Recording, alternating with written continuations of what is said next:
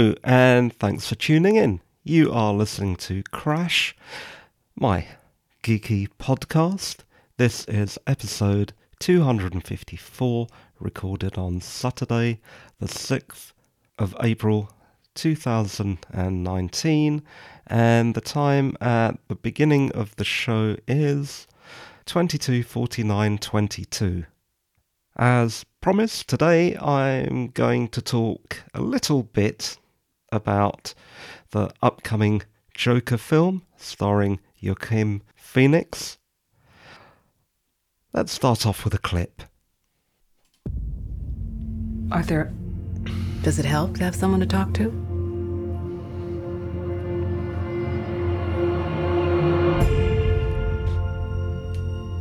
My mother always tells me to smile and put on a happy face. She told me I had a purpose to bring laughter and joy to the world. Hey, stop them!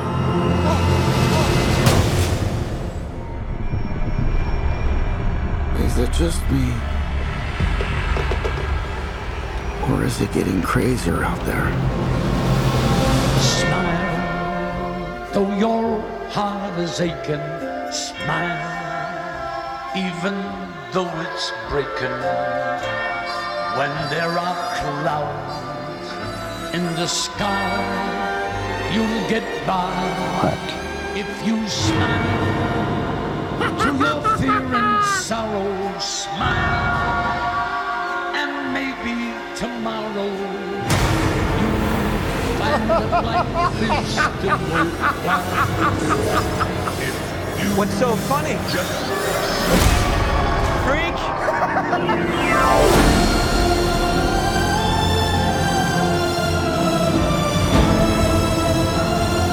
Gotham has lost its way. What kind of coward would do something that cold-blooded? Someone who hides behind a mask.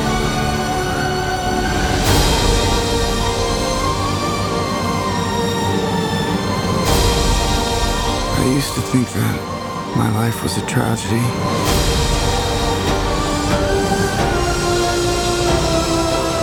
But now I realize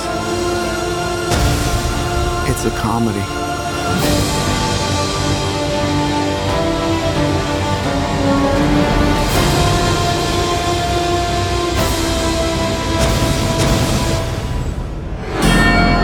If you just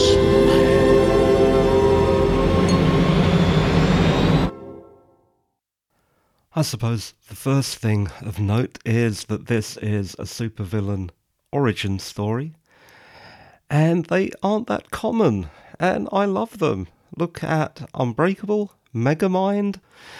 Please just have more of those supervillain origin stories. I like those. And the other thing is noir. And if this isn't noir, I don't know what is. It's been a long time since both versions of The Kiss of Death's iconic Nut Boys. This looks noir, gritty, sad, and hopefully violent in a stomach cramping manner. Not that gloaty, and I really do understand the irony here, comic book colourful nonsense that really doesn't impart any impact at all. I think Joaquin Phoenix is a great casting choice, but as always, I have this feeling lurking in the back of my mind that wouldn't it be better to have a less used, newer face? Wouldn't that be something to consider? But yeah, okay, I'm not going to bore you with my constant moan, but we all know that the producers from the Hollywood money machine just love star power. Okay, having had that little moan of mine, which I often do, Joaquin Phoenix looks really good in this trailer well, when I say really good, he looks really emaciated and sick and twisted. So, yeah, he has definitely adopted the mantle of the Joker, or rather, the face slap paint.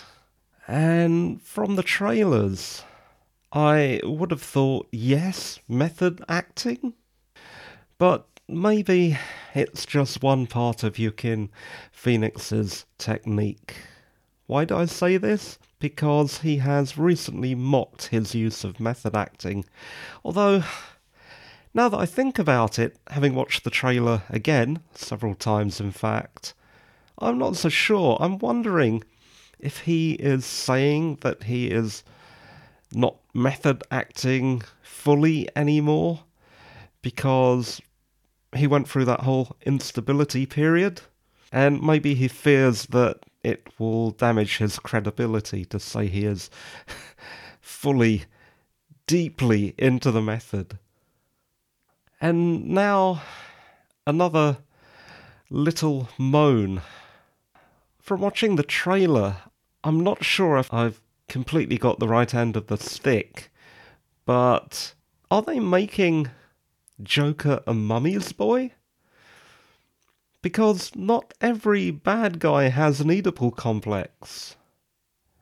Yeah, the Joker a mummy's boy. I mean, really.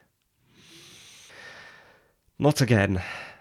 This just looks like you're cribbing Gotham's Penguin, along with a lot of other tropey, hokey nonsense and I wonder whether screenwriters, and I'm not just singling out the writers of Joker, actually have any real life experience. You know, experience IRL. Or do they just get their education from other people's movies? Are they just saying, oh, it worked in You Were Never Really Here, so let's do that?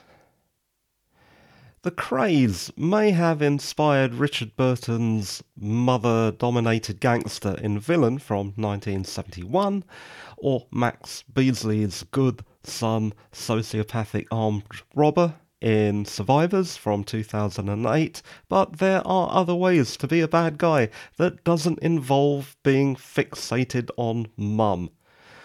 How about the bad guys from Collateral from 2004 or Bestseller 1987? Please just stop taking the easy peasy shortcuts. Where'd they get these writers from? Have that really? I mean, have you not ever met any really terrible people who maybe idolize their dads or something like that? They're not all clinging on to mum's coat sleeves. Okay, that rant aside, I just wanted to talk about the Joker's real name. There are several theories on this, and this movie has invented a name for the Joker that we'll get to in a minute that I also don't really recognize. But there have been many names and origin stories of the Joker. Most of them center around him falling into a vat of chemicals at the Ace Chemical Plant. I think it was that. As to who he really is, his real identity, there are various stories, and none of them quite match up. And by the way, if you are a massive Batman fan, I'm sure I've missed out something here.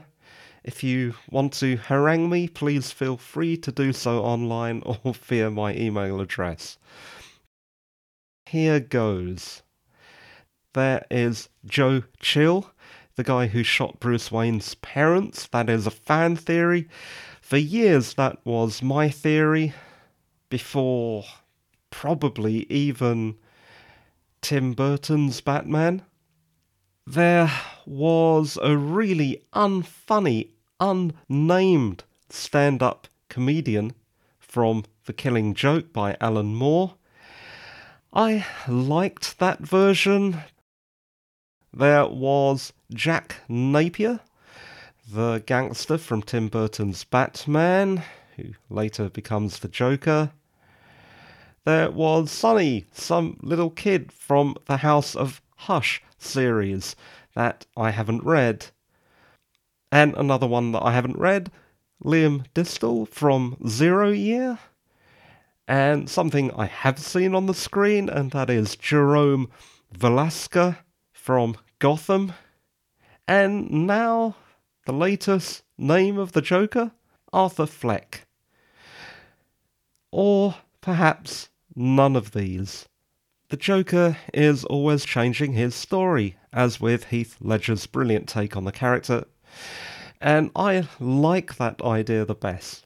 I like that the Joker is an unreliable narrator of his own narrative. The other thing about having such a wide range of possible identities is it makes him sound like a real notorious, on the run, wanted in all states by the FBI criminal.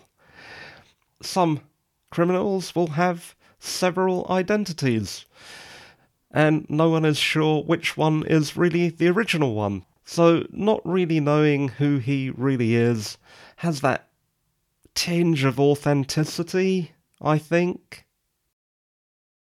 Ah, right, okay, and what else?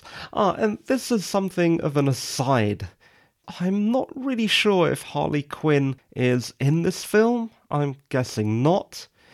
But this is something that really annoys me, and that is that some people put Harley Quinn up on a pedestal as weirdly a symbol of female empowerment.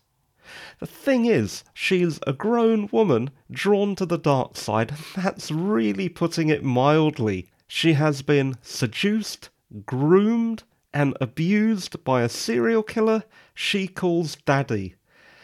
She's a victim turned predator.